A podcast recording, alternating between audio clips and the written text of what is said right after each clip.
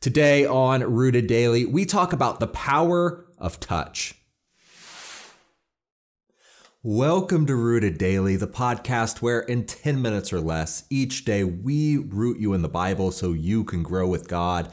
I'm Brandon Levy, and today we're talking about the power that touch has. You know, at the beginning of Mark's gospel, we read the story of one of the first recorded healings that Jesus performed. In Mark chapter 1, verse 40, it says, now a leper came to him, imploring him, kneeling down to him, and saying to him, If you are willing, you can make me clean.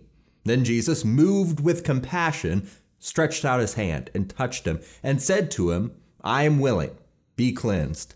And as soon as he had spoken, immediately the leprosy left him, and he was cleansed. And he strictly warned him and sent him away at once, and said to him, See that you say nothing to anyone but go your way, show yourself to the priest, and offer for your cleansing those things which Moses commanded as a testimony to them.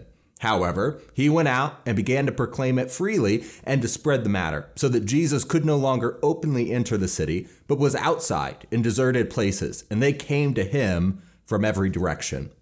You know, one of the first healings by Jesus that we hear about is this man with leprosy and how Jesus literally touched him.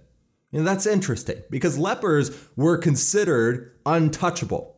Now, when it's untreated, people who have leprosy can expect to live for an average of 10 years, I read. And that's a, a short life expectancy, but it's a long time to suffer. You know, I read that leprosy usually starts with a feeling of fatigue and pain in the joints. Scaly spots develop on the skin, and the body becomes covered with lumps filled with pus. You know, growths develop on the, the vocal cords, so the, the voice becomes raspy, and the body begins to literally decompose with all the byproducts of that. And people did not touch those with leprosy very often.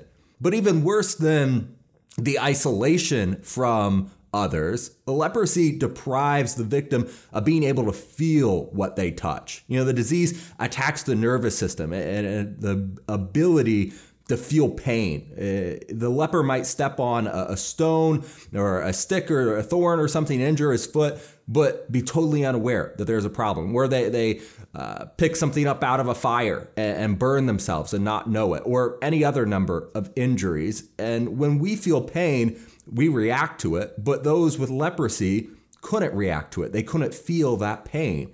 God imposed quarantine on those suffering with this disease. They were unclean, forbidden to enter the, temp- the temple, and forbidden to have contact with their loved ones, commanded to shout unclean, unclean whenever they came into contact with other people. They were not to touch or be touched by anyone. They were completely deprived of touch. But here comes Jesus, and he doesn't seem to remember that. This man was an outcast. He was shunned by society. He was cut off from his God. This was the very type of person Jesus had come to heal. The Jews might not have known that a particular individual was a tax collector. They may not know when they pass a woman if she is a prostitute. But the man who had leprosy carried his disease as a badge on his body. He couldn't hide his sickness from the crowds. Matthew chapter 11 tells us that when John the Baptist was in prison and heard about Jesus' ministry, he sent word by some of his disciples and said to him, Are you the one who is to come, or shall we look for another? And Jesus answered them, Go and tell John what you hear and see. The blind receive their sight, and the lame walk. Lepers are cleansed, and the deaf hear, and the dead are raised up, and the poor have good news preached to them. In Matthew chapter 11, verses 2 through 5. In other words, if you want to know if I'm the one who was to come, Pay attention to the people I've healed, Jesus is saying. That's what Jesus declared in John chapter 5 verse 36 when people attacked him for claiming that God was his father. He said the works that the Father has given me to accomplish, the very works that I am doing, bear witness about me that the Father has sent me. You know, the people Jesus healed show the world how who he was and how they could know him. And so he was sending a message with this healing of the man with leprosy. But it's not just the fact that Jesus healed this man, but it's how he did it. Jesus touched this man.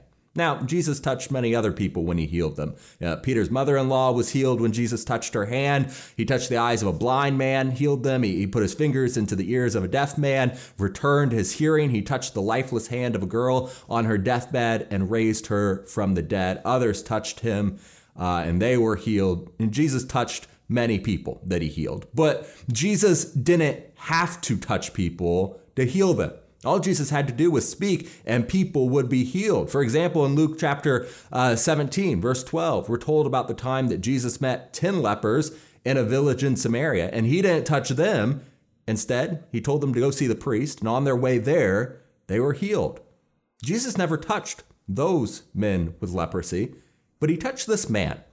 So why touch him? This man was deformed by this horrible, unclean disease why would he touch him if he really didn't have to? Mark chapter 1 verse 41 says Jesus was filled with compassion and reached out his hand and touched the man. It was out of compassion that Jesus touched him. It wasn't because it was necessary. But this man truly needed more than just physical healing. He needed that connection again. He had been isolated from everyone, shouting out, unclean, unclean everywhere he went. But Jesus showed him that he didn't need to isolate himself anymore, that he could be loved. Jesus was the son of God, God in the flesh, and as John 3:16 declared, God so loved us that he gave his only begotten son. Christ came here in a physical body because God loves us. And this physical body was part of the way he showed that love.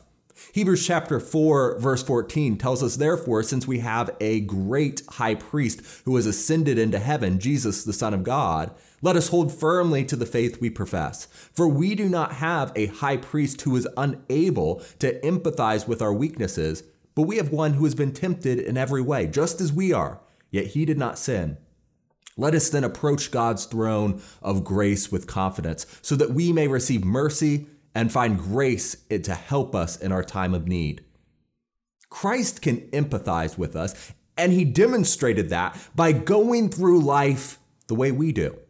His physical body is his evidence of his love and his compassion for us. And with that body, Jesus was able to touch people. Touching people was one of the most basic ways that Jesus, God in the flesh, could tell people he loved them, that he cared for them, that he had pity on them for what they suffered in this world. We are called to be a people of love. If we're going to learn to love like Jesus loved, we need to learn to touch others as Jesus touched us. That may not be physical. It's not always about hugs and handshakes. But like Jesus saw that man with leprosy, and he saw what he really needed was not just physical healing, but he needed to be touched for the first time in a long time we need to look around us and see what other people need from us. What are they longing for? How can we show them that they are not alone in this world? You know, 2 Corinthians chapter 1 verse 4 says that we are comforted to comfort others. So how do we show that? Because of Christ, we have the power to touch the lives of those around us. And that is an opportunity and a responsibility we must not neglect. That'll do it for this episode of Rooted Daily, and I'm looking forward to sitting down and talking with you next time.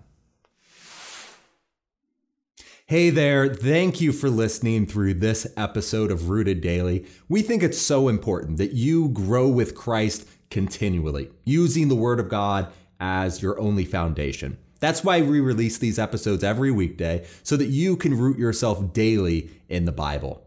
Make sure to subscribe to the podcast on your favorite app so you don't miss us. And if you think a friend would benefit from hearing this good news, hit the share button. Most importantly, if you're ready now to take the next step, repent, be baptized, and hand over your life to Jesus, shoot me an email to brandon at rooteddaily.com.